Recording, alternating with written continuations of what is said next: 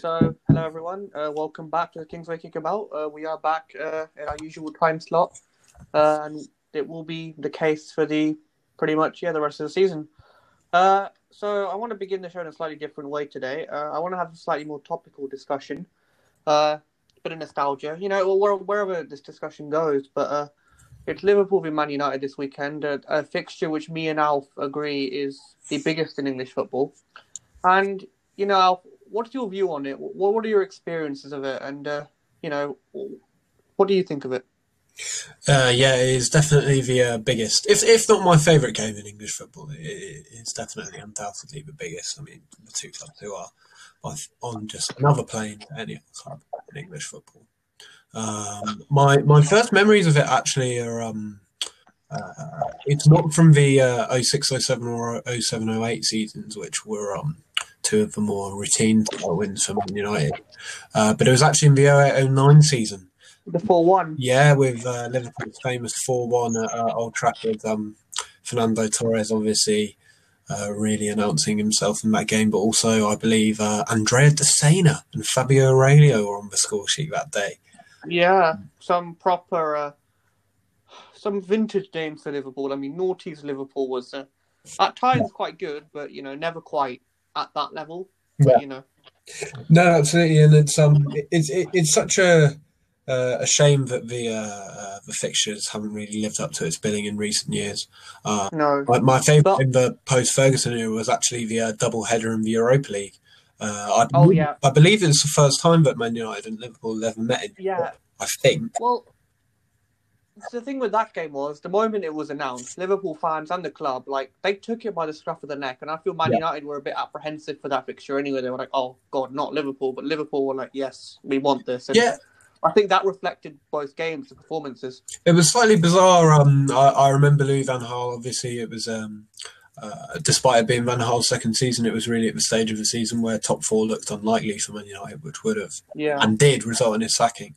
Um, so it seemed that Europa League was going to be his priority, with uh, it being the first ever season, uh, no, the second ever season, sorry, uh, where the Europa League winners would qualify for the Champions League directly. Yeah. Um, yeah. But it was also in the midst of a Man United's really bad injury crisis. Um, I, I, think sandwiched between the two legs, um, or maybe just before, was a Man U's uh, 3 2 win over Arsenal, uh, where uh, obviously Marcus Rashford burst onto the scene with his two goals. Oh, yeah. And, you know, yeah, yeah. completely injury ravaged squad. I remember Guillermo Varela played. Um, uh, Borthwick Jackson came off the bench, you know, some really, you know, well, Marcus Rashford at the time as well. Um, yeah, yeah. Uh, so, uh, so yeah. Um, as I say, uh, obviously, the last few games at Anfield have either been a formality or uh, just drab nil nils. Well, I blame Mourinho to some extent for a lot of the post Ferguson nil nils. Yeah, and just generally, yeah. But uh, it is one of the. Sorry, carry on. Carry yeah, on. I, I, was just going to say, um, I, I remember the seventeen eighteen season. Uh, I, I, can remember this actually because um, uh, basically it was uh it was October the fourteenth, day before oh, my dad's yep. birthday. Nil nil. That was Saturday. my mum's birthday. And uh, it was uh, I, had, I had a house party later that night. Um, yeah. And uh, a Liverpool friend of mine said, "Oh, do you want to come over and watch a game?" And I was obviously, you know, considering it for being. Uh, he lived out in the sticks, so it would have been a bit of an effort to get there. Um, and I said, no, nah, I'm not sure I can be asked. And what a good decision it was um, with Manu just uh, sticking 5 4 1 and then a 6 4 0. Well, yeah, that was a lot of Man United fans felt that Man United were team in form. Liverpool were on the back foot and yeah. they would have. But you know, it was such a tame performance from. Yeah, well, United only dropped points in the league once before that that season. Um, yeah, and they came. Yeah, but I think that's a. And uh, another yeah, one is um, the sixteen seventeen nil nil at Anfield, which was at yeah. time of the year, I think that was actually quite a good game because in that game, not only did you have uh, Antonio Valencia making a Herculean challenge, uh, coming back is one of my big memories, but also um, David De Gea's save from a Philippe Coutinho long shot, which yeah. did the rounds on Twitter because some uh, analytics fella uh, did you know a screenshot of the save, and this was like an anatomy of a wonder save, and you know mapped out Yeah. the length that De Gea dove, and you know Well, angle of his arm. you know what? I think you talk about a post uh, Ferguson United and Liverpool fixtures being disappointing. A Sky build that up as Red Monday and like Yeah. the, uh, the the the greatest showdown in football. Yeah. and it was uh, it, it was a big big disappointment. Yeah, it's it's it's kind of you know uh, perhaps uh, uh, an analogy can be made with the North London derby, where in, in recent years the two have kind of sort of roles in the sense that obviously t- during 2013 U- United Liverpool tend to be uh, goal heavy games, where apart from the 4-4 at the Emirates, it wasn't really ever the case in the North London derby. They really dra- But yeah, the North some of the North London derbies since then have Yeah. great. But then, obviously, since then, you know, we've had some we've had some really good London derbies, North London derbies, I should say. Uh, Yeah.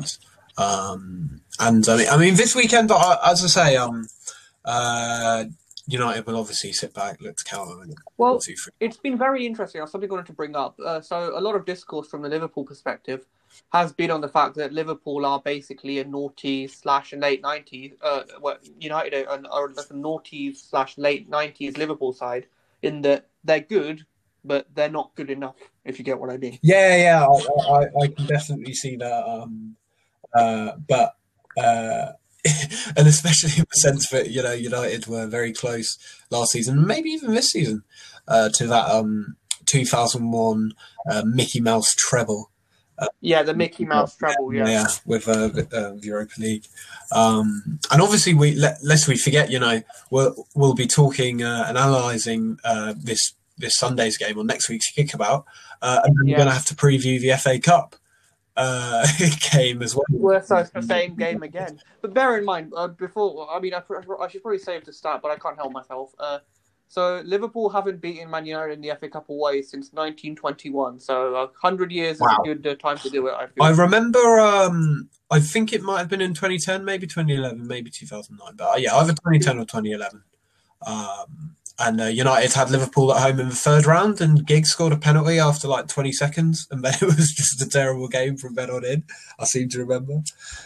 well, I mean, United fans often bring up Solskjaer's 89th and 90th minute uh, Yes, uh, winners in '99, which was, which was of course, you know, they won it, went on to win overall. So yeah, I, I, I should say actually, um, that there have been two decent United, really decent United Liverpools, maybe even three really, in recent memory. Um, I mean, 15 16, obviously, the Anthony Martial bursting onto the scene one was good. Um, but then in uh, January 2017 as well, um, uh, it was in mid January, around this time of the year actually. Um, United hosted Liverpool, and both were, you know, both clubs were, you know, a really optimistic period. Both were clearly on the up, uh, at least in the short term with United. Um, and uh, it was it was a really you know tense but good one all. Um, and then obviously it's you know kind of dampened by the pandemic, uh, you know, grinding the season to the halt. But last season, uh, again, I think Liverpool United was at a similar time, uh, where yeah. Well, I remember the first game away at Old Trafford was uh, Liverpool Yeah. just about got that point, and many Liverpool fans were like, "Fine, we'll take that point and move on." But it was it, it was you know it, it was a really seminal game in Liverpool's season last season when they beat United. 2 Yeah, well, that was the first time Liverpool's actually, Liverpool fans started to actually sing. Uh, We're going to win. we're Yeah, to win the league. Yeah, that was when Liverpool fans were like, "Yeah, this is happening." Hmm. But uh, yeah, I, so yeah, that nostalgia thing I feel is very interesting, and a role reversal in football does indeed work in cycles. yeah. No, it's um, it re- it really does indeed. Uh, and uh, I hope uh, I hope we create some uh, more nostalgia uh, in the coming weeks with two hopefully really really good and entertaining games. Yeah. Uh, so, anything else you want to talk about in the Premier League, else? Uh, no, I mean linked into that was the uh, uh, the FA Cup draw, but I guess uh, logically we'll discuss the results from the previous Of course. I think we should start uh, down in Sussex, in Crawley. Yes, yes, very nice indeed. Uh, yeah, yeah, Crawley is Sussex. Yeah, just about. Um, yes, uh, really, really interesting game. um, I, I, I, I had a feeling Crawley would win, but definitely not three 0 um, And you know, I, Crawley with a smash and grab. Um, but it was, it was, you know, it, It was a very intriguing game because you know Bielsa put out basically a second string apart from players who were suspended for their next league game, that being in Phillips and uh, Rodrigo Moreno. Um, but you know, even in previous Leeds uh, hasty FA Cup exits under Bielsa, when they put up a second string, you know they, they still play with the same verve, aggression, forward movement, matter who the personnel are. Um, but they're really limp uh, against Crawley. I'm not sure whether that's a pitch or what. And Crawley had the best chance of the first half. Um, well, I can't remember the name of the centre half getting up, but you know, with with a header going into the uh, top right corner. Um, it was uh, Casilla did well to tip it onto the bar, and then it went over. Um, and Crawley just really took the game by the scruff of the.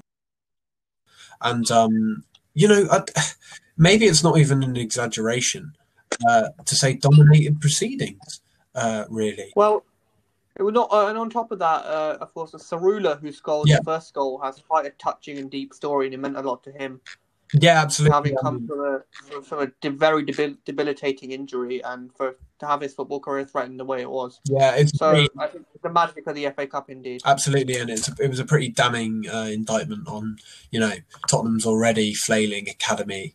I mean, apart from Japhet Tanganga and Ollie Skipp, um, recent years they've, they've they haven't really produced anyone of uh, anyone of note, uh, really. And um, obviously, Tsaroulla getting released, and it'll be a really you know uh, fun thing for him to you know uh, uh, uh, show Tottenham where they were letting him go. A really well taken finish as well. People were trying to blame uh, Casilla for it, but I couldn't really see that. As well as the second goal by um, Nadesan, uh, actually. Um, and then obviously, you know, people further compounded it by, you know, saying uh, with uh, Corney bringing on Mark Wright at the end of the game that they were just taking the piss, um, which, uh, um, yeah, is uh, obviously, you know, money in the coffers for Corney with whatever banking contracts uh, that was uh, made uh, for. Indeed. Um, and um, So yeah, it's also been so nice, obviously. Uh, earlier this season, we've talked about uh, Grumpy John Yems. Well, Grumpy is a bit of an understatement in his, you know, uh, iconic post-match interviews. I think he must just hate that local reporter, really. Uh, yeah, he just he's not one for the media. Bless yeah, uh, but it, it was nice to see him with a with a smile on his face and you know getting involved with the champagne celebrations and whatnot. Um, and al- also, um, uh, a lot was made. Uh, you know, uh, the guy who uh, does the John Yems parody account, account on Twitter is obviously a Crawley fan, and you know he was complaining about a pretty, on paper, poor FA Cup draw away at Bournemouth. Um, but I disagree. I think this is a really good draw for Crawley because it's one they can definitely win. Um, Bournemouth um, have obviously, as we've discussed, got a very thin squad this season. Um, and, you know, they're playing a lot of academy lads in these cup games, you know, uh, off the ball being one of them, uh, Jack Simpson, another, uh, Dennis in goal, Sam Surridge, uh, a peripheral striker who's, you know, getting games up front. Um, so it's definitely going to be a second string uh, Bournemouth, and that's a pretty weak second string. Um, and I mean, if Crawley play the same way they did uh, against uh, Leeds, um, I, I see no um, so I see no reason. That's what I'm trying to say. Uh, why they might And- make the Knowing Bournemouth's philosophy towards the FA Cup as a club, I don't Yeah. think Jason Tindall will be uh, too uh, too disappointed at being. Uh, Well, I mean, uh, yeah, I don't. Um, as Jason Tindall already beaten Eddie, Eddie Howe in that regard, I swear Bournemouth have been knocked out in the third round, or at least a fourth round. Never forget Alf. I think the mother of all uh, take. I mean, Jurgen Klopp's got his hate for sure, but uh, I think it was Bournemouth v Millwall. I don't know whether you remember it. Uh, how many? I I think it was when I was in episode 16, 17. He, uh, they were comfortably mid-table, so relegation. Oh, yeah. and he named, he, he named it was eleven changes to that team Yeah, for the Premier League game, which many people thought was just atrocious. yeah, no. It, well, well, that was that was one of the, that was one of my biggest grievances with Eddie Howe in the you know interlude of their period in the Premier League, where you know, like you know, 2017, 2018, 2019, you know, when survival was likely by January for Bournemouth. Yeah, Um, why they didn't go for a cup run, it was pretty infuriating, really. Um, and not just uh, one and one of these cases, which is quite close to your heart. Uh, remember Oxford Newcastle? uh, the yeah, the three 0 in 2017. Yeah, yeah, yeah. Yeah, and uh, there was a lot of talk uh, about uh, well uh, on Talksport at least, and various pundits gave Benitez a lot of hate Well, for all the Newcastle fans travelling down and for him to pick well, it what no, well, it th- th- this feels always difficult, right? Because okay, Newcastle for one, like they needed to get promoted that season, and they they have the period in January and February where they have that big wobble in the championship before you know really pushing ahead in March to go on and win the league. Um, so I, I, I I could see Benitez's logic with that. Um, and also, I mean, he did play Jonjo Shelvey in that game. He did play Alex Mitrovic. I mean, at a fundamental point, the team he fielded was good enough to beat Oxford. You know, okay. um, uh, it, it's not like you know he literally did play the academy. Um, but I mean, uh, and also they did miss a penalty in that game, which was a bit of a sliding doors moment. Uh, anyway, uh, we obviously were very glad uh, that he picked a slightly weakened team, and uh, yeah, I, I can, I can. Well, a, win, a win's a win. Yes, a win is a win. Uh, uh, yes. Uh, although that said, I, I, in a weird way, I'm kind of glad that we're not in the latter rounds of the FA Cup this season because I think if we were to get a really juicy draw, then the pain of not being able to go would be too much. But speaking of Newcastle, and in turn, uh, so they were beaten by Sheffield United, who uh, on Tuesday, who in turn had a good win at Bristol Rovers, uh, which uh, I think in his post match, uh, Wilder said, you know, it'll bring the group together. It's a positive in what's been a sea of negatives. Yeah, yeah good result for them. Uh, they fought for that win, of course, to have a show some character. Bristol Rovers were in that game. And I think it may have them given, you know, some sort. We'll see how long this lasts, but you know, it's, it's given them a platform to win against a Newcastle. Absolutely, um, it can show what a win in the cup can do for confidence, albeit you know not not the most ideal. Bear in mind, they dominated Newcastle. Yeah, they did. So. They really did. It was absolutely, I think, the most abject performance of the Steve Bruce era. Um, well, I mean, this, this is what I mean now as for Sheffield United. We go back to our conversation with Stewart back in Brackley, and he said, you know, they have been playing well, and for once they were rewarded. Yes, uh, they have been, and it will give them confidence. If not, you know, to do the greatest of escapes, then at least you know not have a Derby's record as a blemish, or you know, beating or not beating or whatever it is, Derby's record as a blemish on their time in the Premier League. Um, yeah, uh, very many positives uh, for Sheffield United, even though going down to ten men uh, did help them. And I mean, you know, this FA Cup campaign, you know, could really, really take off for them um, because who they get in the they've got Plymouth at home, uh, which is obviously a League ah. One side. Um, so you know, uh, and you know, Plymouth having a fairly similar season to Bristol Rovers uh, this season, in that you know they're they're kind of slightly underperforming to what we expected of them this season, but the quality is still there. Um, and then obviously, for some reason, they've done the fifth round draw uh, as well as the fourth round draw this time, which is slightly bizarre, but uh, you know, anyway. Uh, and they'll be at home again at Bramall Lane. Excuse me, to Millwall yeah. Bristol City in um, in round five, which is another very winnable winnable game. And then before you know, before you know it, you're in the um, you're in the FA Cup quarter final. Um, so you know, hopefully, a lesson to other Premier League clubs uh, to take uh, take the cup uh, a bit more seriously. Um, as for Newcastle in the FA Cup, um, oh, I'm not sure if you watched the game, but Andy Carroll missed an absolute gilt edged chance in the 94th minute before it went to uh, before it went to extra time, uh, which uh, I'm sure Bruce will be cursing. Well, it, it, it was they made Arsenal work, and uh, while they didn't dominate possession, they did give them trouble, which which is a positive. But then again, I don't think Steve Bruce is as as at fault as he usually is because a lot of Newcastle fans at the minute there is a disgruntlement around that. Yeah, no, there, there, there definitely is. Um, and, and rightfully so. I mean, you know, we saw the explosion on Twitter after the uh, the Blades game. Uh, I, I, think it was, uh, you know, I think it's probably the moment where Newcastle, any Newcastle fans from the pro Bruce camp, camp sorry, uh, have left. Um, it's, and I mean, they are lucky that you know West Brom, Fulham, Brighton are all having pretty abject seasons. But I mean, we wouldn't rule out an, even a slight upturn in Sheffield United form. Uh, West Brom, they look again. They also look to the abject, they've got some. I mean, I think he's picked a job which is too too tough for even him this time. Uh, but you know, they can definitely piece a run of wins together. Fulham haven't lost in about six weeks or something now, which is just mad when you think about it. Um, and you know the individual quality in their squad is starting to come through in games, and they're getting those individual moments of brilliance to get them points. Brighton haven't got their just rewards this season, um, and and so you know there it's not like Newcastle are in a you know impregnable zone of uh, you know mid-table Premier League safety, if that makes sense. Um, especially without yeah. a, a, a, an upturn in fourth of them, which is needed. Well, I think they have the likes of Saint-Maximin and Carroll, and they have players who I think can come together to uh, make things happen. But it's up to Bruce to show some positivity. Right, well, I mean, I you know, I dread to think what if if it was you know t- the Benitez eighteen nineteen squad. I mean, they'd be in the bottom three at the moment. I mean, without Saint-Maximin and um, uh, you know Callum Wilson and Ryan Fraser. Uh, to give a bit of pace and impetus going forward, then yeah, I, I, I dread to think where they'd be right now. Uh, so yeah, uh, there's that, and uh, another game uh, we talked about West Brom. Uh, so West Brom losing away to Blackpool.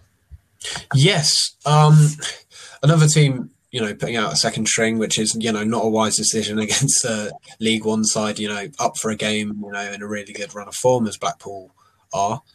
Um, the you know players that came into the West Brom eleven, who you know peripheral players, you know, you know who would be vying for a place in the first team, uh, didn't really do the business. He looked pretty disinterested, uh, to be honest, uh, throughout the entire game. Uh, you know, some pretty limp shots when he got the chance uh, as well. Um, and uh, David Button did a decent job in goal, but I mean, Branislav Ivanovic just looks washed now, to be honest, even against the League One side, his legs just look totally gone. Um, oh, sorry to say, I had no idea he, when he, he was even at West Brom. Yeah, exactly. Um, a Bilic signing, which obviously seemed to be you know specific of Bilic, and you know now he's gone. Bilic is gone, and so he's. Well, it's interesting. It, it takes a lot of balls to come back to the Premier League at the age of thirty-six, given how physical it is. Yeah, no, no, that that is very true. Um, but you know, Pereira is a false nine as well as another one that just didn't really work. Terrible penalty in the shootout from Pereira by way. Um, looks as if he can do. Um, but you know, all, all, all, credit to Blackpool. Um, you know, as I say, you know, we talked about their backline at the start of their upturn in form, and you know, I, you know, waxed lyrical about Daniel Ballard. I'm going to wax lyrical about it again. This guy is Northern Ireland's captain. It, as soon as Jonny Evans retires, I think, and we're in Really? Well, it's one to yeah. keep an eye on. Uh, and I mean, to be honest, I wouldn't even rule him rule out him getting a solid few minutes in the Arsenal first team next season. Um, Daniel Gretarsson as well, uh, uh, centre half, um, will probably get his first cap for Iceland in the near future. James Husband has finally, you know, he failed to make the step up in the Championship with Norwich, but I mean, at League One level, he's a really solid left back. Got a really, really nice, consistent cross on him as well. Um, and you know when you've got a solid basis like that, you know that's a that's a good foundation for uh, for uh, cup sets, um, which Blackpool have come more accustomed to, and I'm glad that they uh, they got through. Um, and uh, I can't remember who Blackpool they they got Brighton in the next round. Yeah, I remember two Bs. Uh, they're away at Brighton, I think, in the next round. Uh, which again, you know, Graham Potter will probably put out a second string. is also another winnable game. Yeah, indeed. Uh, so yeah, any other? Yeah, I mean, speaking of uh, Brighton, uh, really entertaining game on a Sunday night. I mean, I'm not sure about you, Aki, but I mean, in recent years there hasn't been um, a team in the lower divisions of English football uh, who have been so adept and good at cup sets as Newport County in recent years uh, especially at Rodney Parade. They've turned over Middlesbrough there, Leicester there, Leeds there, gave Man City a good game there, gave Tottenham a very good game there, with um, Tottenham only getting a draw in the last few minutes. Um, and, you know, whenever there's a game for them at home at Rodney Parade, you really do fancy Newport. And they'll be kicking themselves because uh, they had chances to win the game in normal time. Yes, obviously Brighton got the late goal before Newport scored from a clanger from Jason Steele uh, in the final uh, minute take the game to extra time. Um, but if Newport could just take penalties a little bit better, uh, they they would have been going through again. Then obviously a winnable tie. Well, it's the luck of the draw, but you know they can take heart from that as they have done from many performances before. But well, should we talk about the, the most intriguing intriguing tie, uh, Spurs at Marine? Because you know five 0 is uh, is respectable when you're when you're not doing it professionally. Yeah, no, obviously Tottenham, you know, really took their foot off gas in the second half. Um, but you know, Marine, you know, with them hitting the bar, uh, with Joe Hart, you know, casually just thought he was going to just sail over the sail over, and you know there was nothing that needed doing. You know, if that goes in, maybe it's different. I mean, uh, I'm not sure it would be. Um, I've I've a bone to pick with Carlo Vinicius in this game for his uh, over celebration of two smashed goals from uh, uh, a yard out. Um, obviously, when he had the brace under his belt, um, people were talking about, oh, could he break a Dirk Kuyt's uh, record uh, for the you know hat trick from the shortest distance away from goal, which is another Liverpool United topic actually, which we should have mentioned in our opening segment. Um, uh, but anyway, uh, it's you know it was it, Tottenham did what they needed to do. Um, they could have played with a bit more uh, aggression and pace for my liking, um, but yeah, you know they didn't expend much energy, and I mean to get through five 0 is you know uh, just just just what they needed really. And I mean, money Marine have got from this. I mean, yeah, they sold more virtual tickets than they would have done. Yeah, I, I, mean, the money they've got from this for a tier eight club. I mean, I can't them. There's a very good article on the Athletic about how they prepared for it, yes. which I'd recommend uh, yeah. our listeners I mean, to read. If if you know, we saw them, we saw what Lincoln did with the money when they were in non-league. Uh, I mean, this is just going to put Marine on a whole new financial level. Uh, I think it's it, it's it's for a whole for a whole yeah. decade. I think it was one of their players or two decades. I mean, look in the next. I'd, I'd, be shocked in the next five years if we don't see Marine in the Vanarama system at least. Uh, you know, very soon mm. indeed.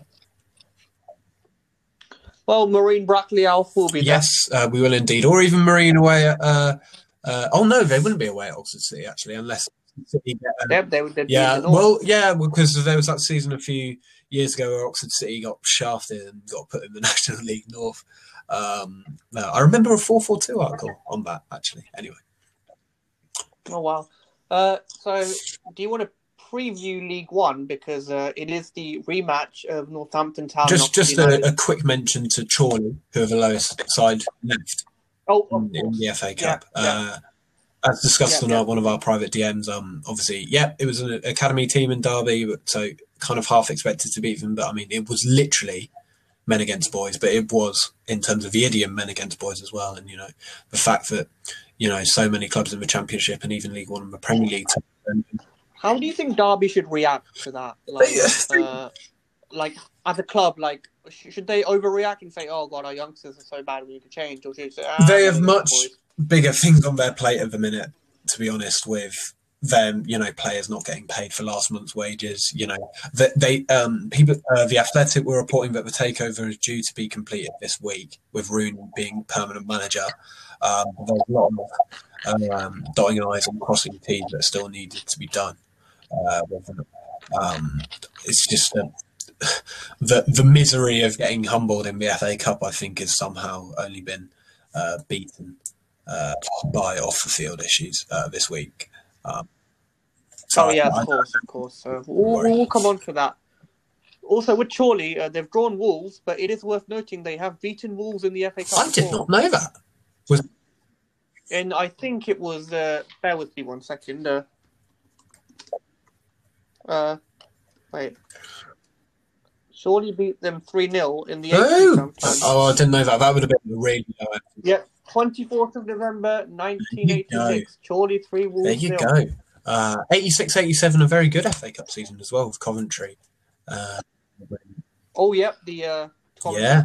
Um, quickly on that, apparently, when Gary Mabbutt has ever been in Coventry or anywhere in the West Midlands, and you know people recognise him, they try and kiss his knee or get photos with his knee because I want to see if Gary Mabbutt's deflected deflection off his knee. Uh, well, of, of, all the years that uh, Coventry spent in the top flight, which for our generation, of course, is a foregone yeah. memory. I think you know that that is their high point, and yeah. Um, uh, yeah, no, it was uh, uh, uh one of those uh, very special cup moments. On on Chorley Wolves, though, um, uh, it'll, it'll be a good for Chorley because the game will be on TV. But I mean, Wolves, I, I do think Wolves will put out a first, not maybe a totally first eleven, but as close as to a first eleven as they can get. I mean, they'll probably go Ruddy and goal, but I mean, I can expect Neto to play, Silva to play, Nevers to play, Coady to play, um, and so it will be a very tall order uh, uh, for Chorley um, uh, next weekend. Uh, but yeah, we, we look forward to another packed weekend of, uh, of, of FA Cup action next weekend. But I mean, this weekend looks uh, just as tasty.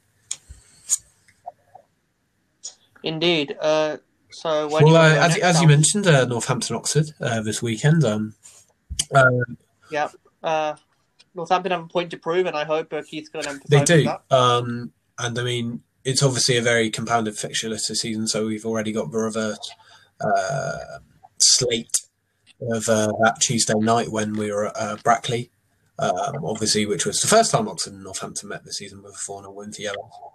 Um, I mean, this weekend, Northampton will take positives uh, from, excuse me, their 0 0 draw home to Sunderland, but at the same time, Oxford go into the game with four league wins in a row and uh, another win in the JPT. Uh, I'm still calling it the JPT. I think I'll forever call it the JPT on Tuesday night against Cambridge, which we're now in the quarterfinals for actually. Uh, two, two, Oh, wow. two games away from Wembley. Uh, you never know. Um, Well, wasn't it Oxford? Uh, but did you go to Wembley in 2016? yeah, yeah, yeah. I Oxford definitely, I, uh, I really enjoyed going in 2016 where we were the big underdogs. Um, and we gave Barnsley a really good game, and it was still JPT. The 2017 was pretty miserable. Uh, Coventry, who were in League Two, at the time, and we would. Well, I, I didn't I didn't know that you that you were at Wembley. Uh, that, that Oxford got. Yeah, Wembley well, I mean, it was obviously where B teams were introduced into the JPT, and so there was a B team boycott, um, which our fans participated in uh, all the way until the semis Uh, away there, is, there, there, there is some news out, breaking news, uh, as we're speaking. Uh, Wayne Rooney has just been named the permanent Derby County manager, Has he? Given a two and a half, two and a half Well, year. well, there you go. And I mean, look, look. I was skeptical of the appointment, but he definitely deserves it. Um, it's not an exaggeration to say Derby have just been revolutionised since he's taken over. Um, they're playing like post-lockdown Cocu Derby, uh, which is obviously the outfit we expected to see uh, this season. And I, I think both me and you had them in our had them in playoffs uh, this Yeah. season. Um, uh, but no, no, I, I, I can't see them being in the relegation uh, picture for much much longer. And that's uh, uh, a rare piece of positive news uh, for Rams fans, which is good. Yeah, but uh, yeah, where were we? So yeah, we were talking Yeah, about beating boycott. Um, and obviously, we were the favourites of the commentary final. And, you know, I reluctantly went despite the B team boycott because I was just like, yeah, we are at Wembley. Then we lost uh, 2 1. We put in a pretty poor performance, really. Even though we had an absolute, we had two gilt edged chances in the final 10 minutes to make it 2 all. Uh, but we moved. yeah, Uh, and uh, yeah, uh, Oxford are obviously going to dominate this game. Uh, yeah, uh, unbeaten in five. Northampton one win in five, and Northampton have every reason to be worried because uh, the relegation zone is breathing down their necks. They are one point off AFC Wimbledon, who are at home to Sunderland, I think. yes, big game for Wimbledon. But I mean, Oxford will dominate the game, but it's just whether, you know, Atkinson or Moore drops a clanger or we, you know, we concede off a, a off a long throw or a set piece uh, or anything. I, I need not fear the long throws with Northampton anymore. Ben Tozer has left Northampton. I can rest easy. Um, I think Ben Tozer was probably one of the most terrifying players. Uh, if you were an opposition fan with his long throws, he was like um, uh, that Icelandic fullback Servison, uh, terrorising uh, teams at the Euros and the World Cup. Um, Northampton have made two new signings recently. I'm just reading. Uh, Leeds striker Ryan Edmondson and uh, uh, Mickel Miller on loan from Rotherham. That's two forwards. So Uh, uh, uh, Mickel Miller obviously played a, a, a decent squad role in Rotherham's league, uh, promotion push uh, League One last season. Um, and speaking of that, actually, speaking of Rotherham transfers, slightly changing topic. Um, one of the videos that has done the rounds on Twitter this week is um, uh, Paul Warne uh, talking about the impact of the League One and Two salary cap on Championship clubs in the January window. Obviously yeah, obviously a period of time where you know championship managers have a pretty settled 18 20 members of their squad which they're going to use you know for the final season running and you know everyone apart from that you know they try to ship off to get some game time at least on loan uh, in league in league one and league two but you know he literally he said an unnamed club at the top of um uh, league one uh literally only have 500 quid left on their wage bill um you know yeah. when I mean average wage in the championship, what five grand a week, four five grand a week, six for a club like Rotherham, maybe. Yeah, You know, uh, that's that's just totally infeasible for if you're looking to ship off a player, uh, really. Um, well, yeah, they need to increase the salary cap, or, or you know, I think clubs need to seriously appeal, especially in times we're living in with the resources. Well, I mean, there was that idea floated of a balanced salary cap, you know, and which I agree with. I mean, you know, it is ridiculous that Sunderland have the same sal- salary cap as Accrington. Yeah, that, yeah. That, like, I don't want to be, you know, I don't want to be a, a protectionist of the, of the of the traditional English football order, if that makes sense. I am open to change and clubs rising and clubs falling, um, uh, but there is a stage where it takes the piss, um, which in you know, assuming COVID wasn't a thing right now, uh, Sunderland would be getting you know 25, 30,000 through their gates, and Accrington would be getting what like four thousand through theirs, max. Yeah. Um, uh, so, so, so there definitely needs to be amendment amendments uh, to the salary cap. Uh, if, if, if not only to make League One a fairer division, but also so that the chasm between the Championship and League One doesn't uh, grow even deeper. Indeed. Uh, so yeah, that's changes which are needed to the league, and hopefully they'll come. And I think clubs need to raise this issue, and because if, if it's making the league that much less competitive and it's making the, it's impacting the development of players, hence the quality of football. Then I think it's only the league who are suffering. And yeah, yes, uh, another game uh, that is uh, an interesting one in League One this weekend is actually Swindon versus Doncaster. Um, I'm finding, you know, Doncaster slightly a few cracks starting to appear in their promotion push. You know, uh, Whiteman's been sold to Preston North End, which is a massive blow for them. Uh, obviously, Joe Bursik got recalled to Stoke to play in net for them. Now, Joe Lumley's been recalled, who was on loan from QPR. Uh, they've now got Ellery Balcombe in uh, from Brentford uh, on loan, who made some exceptional saves in midweek, but he is an unknown in English football. Which will be a slight worry. Uh, meanwhile, Swindon have really solved their goalkeeper issues this season, or at least they look like to look to have solved it. Um, Kovar, you know, uh, was making too many errors. It was uh, in the first half of the season. They've brought in Travers on loan from Bournemouth, which is a really astute signing. Uh, obviously, played a few games in the Premier League towards the latter end of Eddie Howe's reign. Uh, so that should ease fears. Um, it was a really good performance from Swindon away at Ipswich uh, last Saturday. Um, yeah, what was the score of that? Uh? But it was three two Swindon. Uh, and Scott yeah. Twine, obviously returning from Newport on his loan, Scott Twine's scoring an absolute worldy contender for goal of the season. Uh, absolute, it was a big dipper uh, of a strike, you know, dipping at the final moment into the top corner and uh, coming straight back off, uh, straight out of the meeting panel uh, of the net. Well, I, I should think Doncaster will. Uh, I mean, you make it sound competitive, but Doncaster are fourth and Swindon are 22nd. Yes, uh, uh, that is true. Um, but uh, Swindon have their tails up is what I'm saying, which they just, apart from, you know, in the immediate aftermath of the Oxford game, they just haven't have had, yeah, this season. So, um, it's, uh, it, it, and an upturn in form is needed for them pretty quickly. Uh, and now would be a really good time to get it with, you know, optimism around the club with their signings. Um, because this has been just a really disappointing season for Swindon. Um, I have them in sixth. I've been finishing above Oxford this season. Um, uh, and so it's a shame that Richie Wellens left um, Salford's, um, but it's time to you know put that behind them and kick on now and you know get out of relegation. Indeed. So yeah, uh, that is uh, uh, an interesting game at the bottom. Uh, Rochdale and Wigan clashing, and that could have implications for Northampton for the Northampton v Oxford game because uh, Wigan with that, then uh, I think they're level on points with Northampton, regardless of what happens. So. I think that uh, leads us on nicely to talk about the crazy, the only fixture in League One in midweek, but an absolute crazy game at the Valley. Oh yeah, four two to Watford. Uh, Watford. God, what am I on about today? Rochdale half time. Uh, um, uh, Kwadwo Baah with two exceptionally good finishes. Uh, Seventeen year old, uh, which I didn't know. Um, obviously made funny by uh, Charlton's official Twitter account saying goal for Rochdale Baah as if they're saying bar humbug. yeah, yeah. it took neutral to while to realise what was going on. Um, it's just mad to see though for Charlton, obviously a side where their 18-19 promotion campaign was built on defensive solidity is that now they're just the individual errors which are, you know accumulating to some of the goals they're conceding are just absolutely abject and they need a defensive revolution uh, if they're to pick up their push again Well, this season.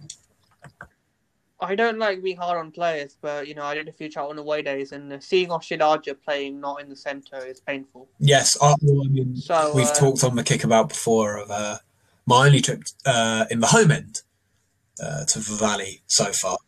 Was the Sheffield Wednesday and game O- O- last was playing as um, a, a regista at uh, defensive midfield, which was pretty funny. Um, uh, but yeah, uh, it was it was an entertaining game, and you know why such a bomb. Jason Pearce with a red card and uh, Yeah. an error which led to a goal, so not his finest hour. But- and Chris Gunter, well, Well, I was just going to say, Charlton, uh, abs- had a gilt edged chance at the end uh, to win the game. yeah, to win it. uh, which which were Lee, Lee Bowyer, I'm sure, will be uh, seething over, despite you know the decent character uh, that Charlton tried to get themselves back into the game. Yeah, indeed. Uh, but Chuks Aneke, you know, you ju- it's these fine margins, but one goal every 88 minutes. Uh, after a very disappointing season last year, you know, I think he's found his level and he's he's found his confidence, and I think he's Charlton's biggest asset at the minute. I, I think he is too. I mean, he proved what a handful he could be at League Two level, and now he's proving what a handful he can be at League One level with the right structure behind him.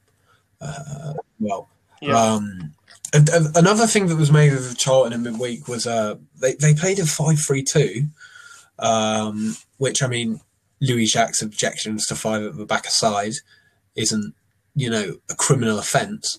Uh, but what is totally baffling is playing Paul Smyth, who's um, he's not an all, even an all round striker, he's a puncher. Um, a punching striker, uh, right wing back. Just an absolutely bizarre decision uh, uh, from Lee Bowyer um, which I mean, hopefully, he isn't pulling uh, tactical surprises, uh, if they can even be called that, um, like that anytime, anytime soon. Yeah. Uh, also, what do you think of Lee Bowyer's uh, recent post-match comments regarding uh, the likes of Marcus Maddison and It's difficult to say because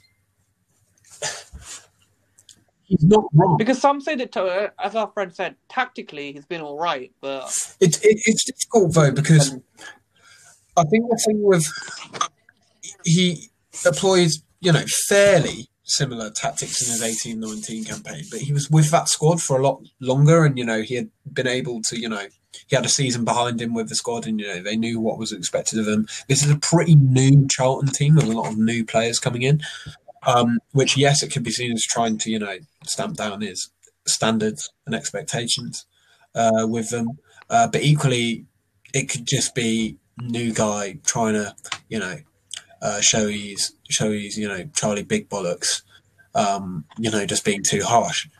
Um, and I mean that's what is kind of coming crossing coming across as in recent weeks. It's fine in a rant, you know, um, but uh, uh, you know, in a rant as a one-off, uh, you know, when you've just conceded the 90th minute, like they had done uh, at Shrewsbury uh, that time, and then again at Swindon, um, it makes sense then. Um, but when he's doing it now, it just seems like a bit of a cop out, especially a after using it as an excuse so many times, and b you know you can't really use that argument in a game which you've conceded four goals in to a side in the bottom half of the division when you've pulled a tactical move. yeah.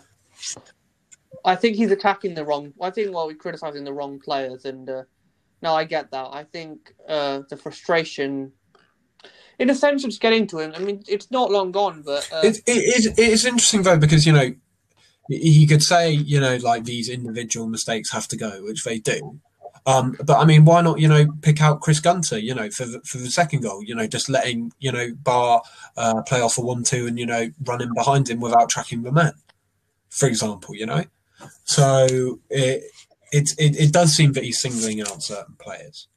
Um, which is a potentially toxic move, um, even when there's less scrutiny around such things uh, at League One level. yeah, it's interesting from him. But you know, look, I don't. I'm a bit. Look, it's. Okay, I've never been in football management, but you know, in just general human behavior, I'm a. I'm a fan of uh, emotional restraint, and I know that it's so intense. I know Yeah. how passionate these guys it's hard to do, but don't uh, don't panic when it, there is there is no reason to panic. Like it's a bit like being in an exam and flailing because you can't do one five mark question. If you get what I mean, I think you have to very quickly turn a negative to a positive. I, I completely agree, Aki. I mean, logically, this should be the time of Bowyer's ten- tenure where he's least stressed. You know, like this is Yeah.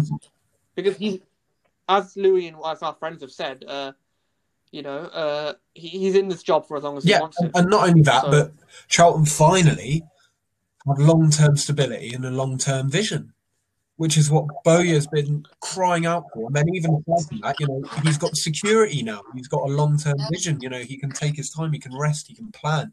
He can create that culture at the club, or uh, maybe not create because he has already created it, but embed it.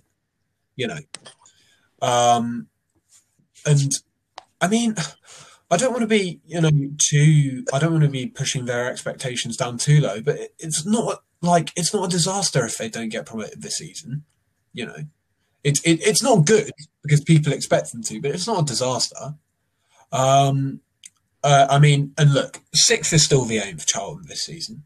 Um, I know I'd back them in the playoffs against anyone with the metal and the experience that they have. Um, even if it's I don't know a Peterborough or a Lincoln side in really good form um, uh, so, uh, yeah, we'll, we- we'll just have to wait and see. They do need to be wary, though, that obviously there are growing rumours. Well, not rumours, growing. There's a growing reality, I should say, that the season is going to have to be curtailed. So they do need to be wary of their PPG um, and need an upturn. Well, talk about PPG, Alf. Something really interesting. I've got the table in front of me now. Charlton are in seventh. They've played 21 games. Accrington Stanley are in 17th. They've played 30. Uh, uh, sorry, uh, just, Accrington Stanley are sixth, and they've played 17 games. Uh, Pete, and they're on the same number of points as Charlton. So Doncaster, Peterborough, and Accrington Stanley are all on 33 points.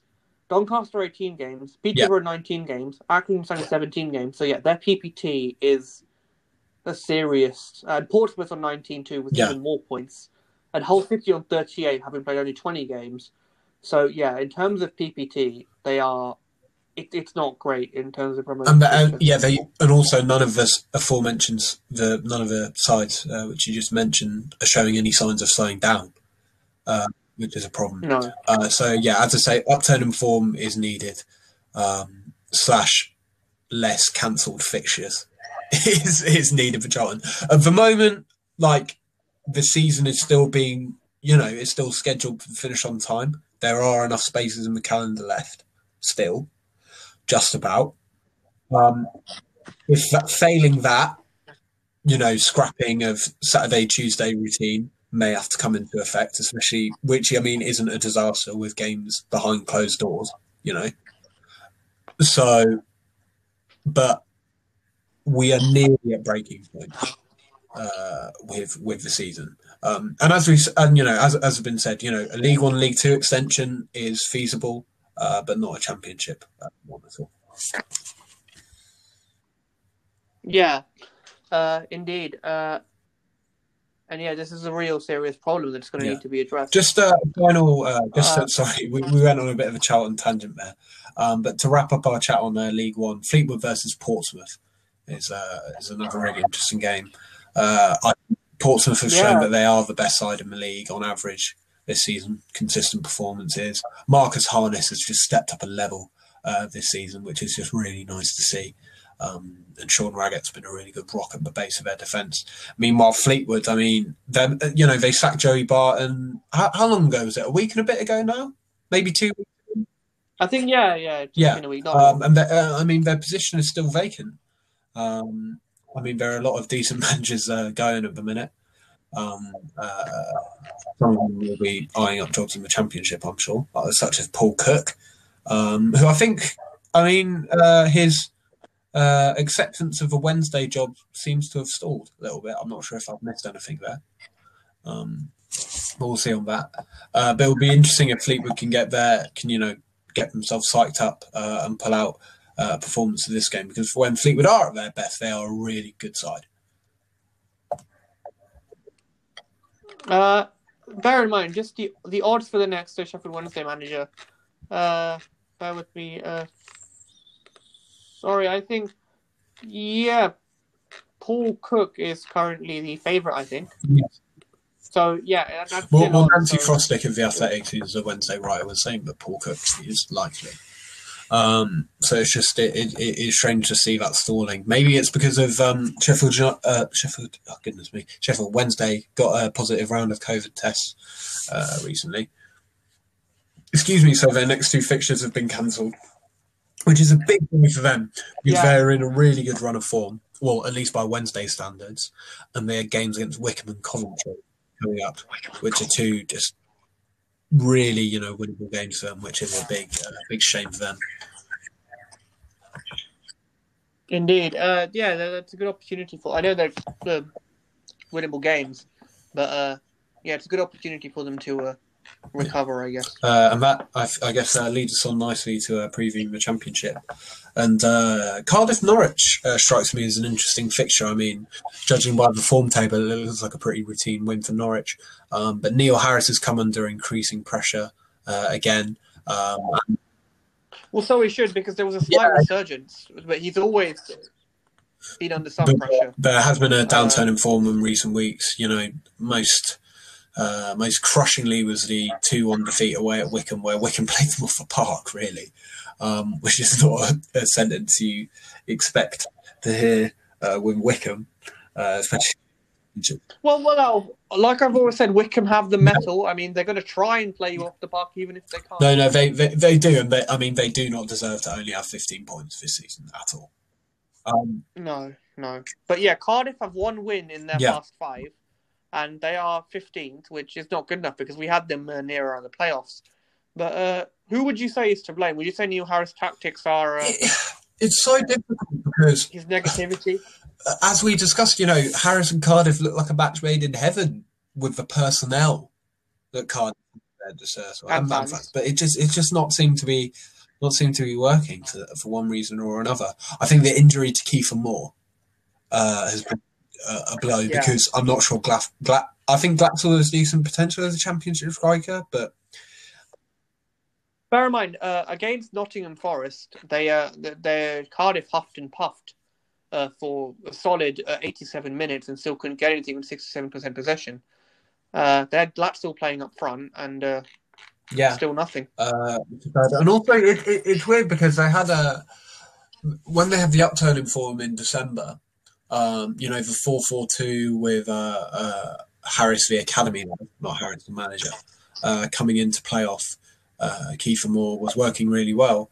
Um, I'm not sure if that's you know how that's evidence of how crucial Moore is uh, to the team. Uh, that that's the reason for for the downturn. Um, and I mean, it's going to be especially difficult for them to pick themselves out of this rut uh, in the upcoming weeks um, because of the uh, uh, horrific news we heard about Sol Bamba um, in in midweek uh, that he's been diagnosed with Hodgkin's lymphoma. Um, so, Yeah, so thoughts thoughts are definitely with him and his family, and it's a you know a pretty uh, chilling reminder of how even you know the most athletic among us uh, can still succumb to such a horrid, horrid, uh, horrid disease. Um, so yeah, thoughts are definitely with him, and hopefully the squad, you know, rallies rallies around that as a source of motivation, and you know, uh, uh, can you know put put together a string of results uh, both for him but also for Neil Harris and his, and his job. Yeah.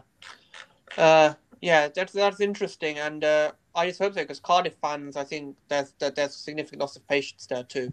Definitely, and, Uh, I, and I mean, I, I know you know finances are tight at the minute, but there there is going to be a breaking point where Cardiff boards do the Cardiff board do have to say that this isn't good enough, despite the because like Yeah. even you know considering for the fact that there is a wider process ex- at place which may take time, even then Cardiff in the bottom half with that squad should just not be on. No.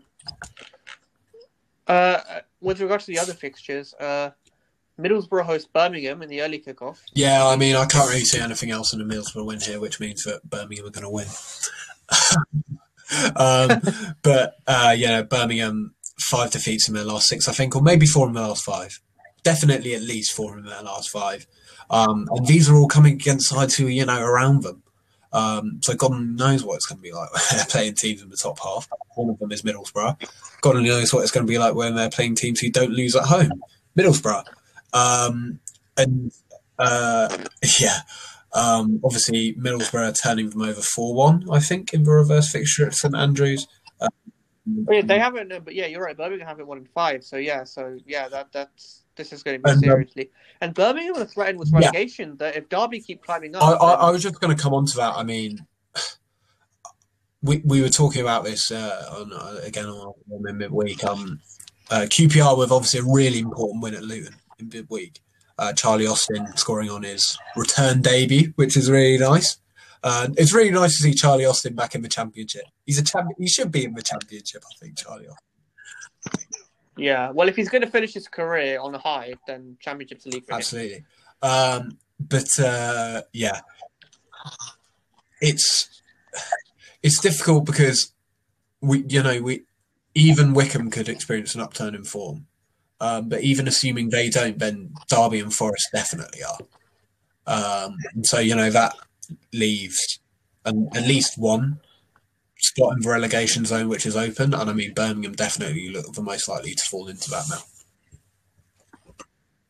Yeah, uh, I think so too. And you know, uh, who I think is is it, is it, is it still Karanka there? Yeah, Karanka is still clinging on, but um, perhaps not for much longer if the uh, if uh, if there's no. no. signs of improvement.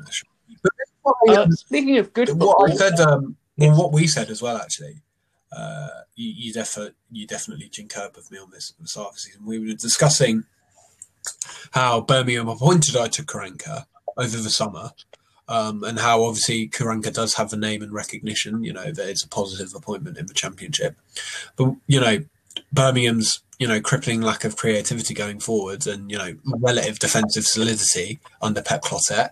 Um, you know what's Karanka going to change?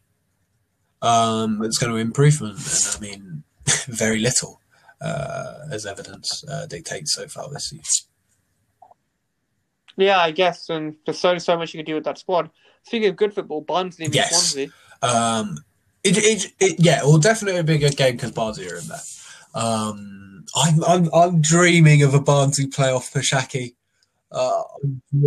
Well, let, let's look at the table. Let's see uh, how how realistic it is because uh, Barnsley are currently ninth, 34 points. They're three points off Watford, having played a game more. This is completely possible, but again, with Watford, uh, they've got Munoz in. Uh, hopefully, uh, he'll be a bit more proactive and keep him up and just stop the slide.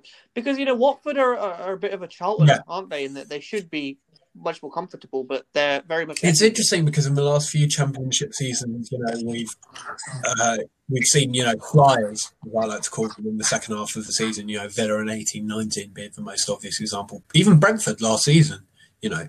Uh, coming up from mid-table, but this season that seems unlikely to happen, lads. I mean, the current top four in um, Norwich, Brentford, Bournemouth, and Swansea. I think that's really unlikely to change.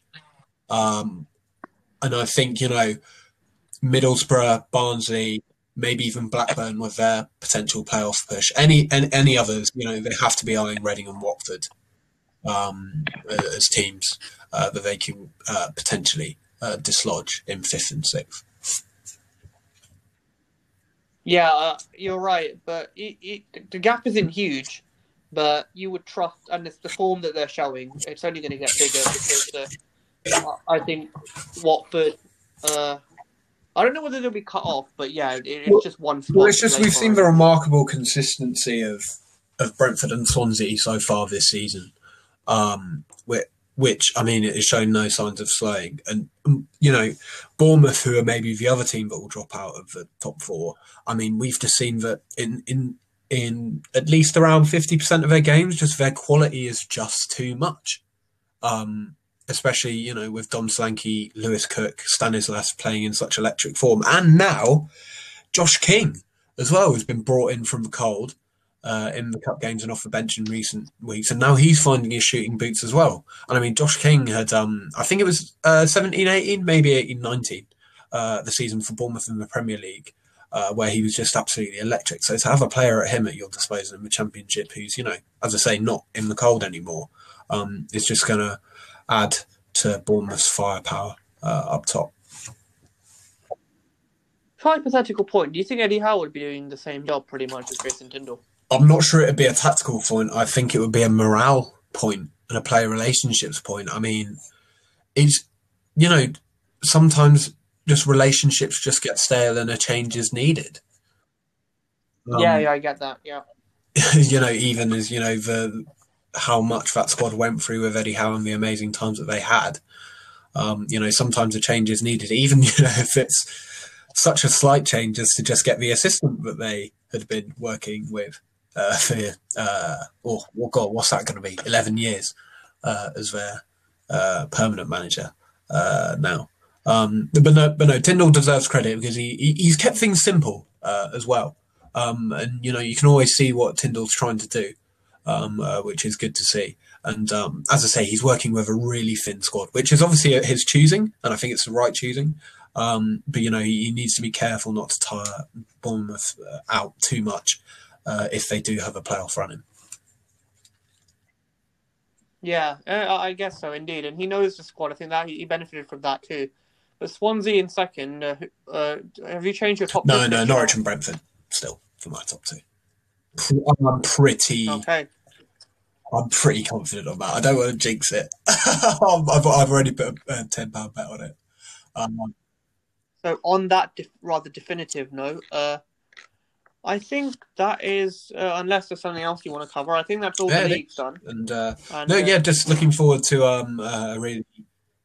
Oh, uh, yep, that's yeah. So uh, in terms of uh, fixtures to look forward to this weekend, uh, apart from Northampton and Oxford, which uh, of course all all our listeners should be paying deep attention to, uh, there is Bristol Rovers versus yes. Charlton. Okay. Uh, Fleetwood Portsmouth, as you've said. Uh, uh, Hull and Blackpool, uh, Blackpool of course on a high from their winning against West Brom, and uh, AFC Wimbledon and Sunderland, a, cl- a clash with big implications. That's yeah. at one tomorrow. Uh, in the champion, I think we've, we've, we've previewed most of the championship pretty much, and uh, yeah, I guess. No, yeah, just, uh, as uh, as we all dig into Soccer Saturday uh, tomorrow, just uh, keep an eye out for uh, the games you mentioned, especially uh, Cardiff Norwich in the Championship, because it's a really fun EFL slate uh, this weekend. Yeah. So, uh, yeah, I guess that's everything. Thank you for listening. Uh, do stay tuned to the football, and we'll be tweeting as much as we can and communicating, and we'll see you all next week. Thank you. Thanks for listening, guys. Bye.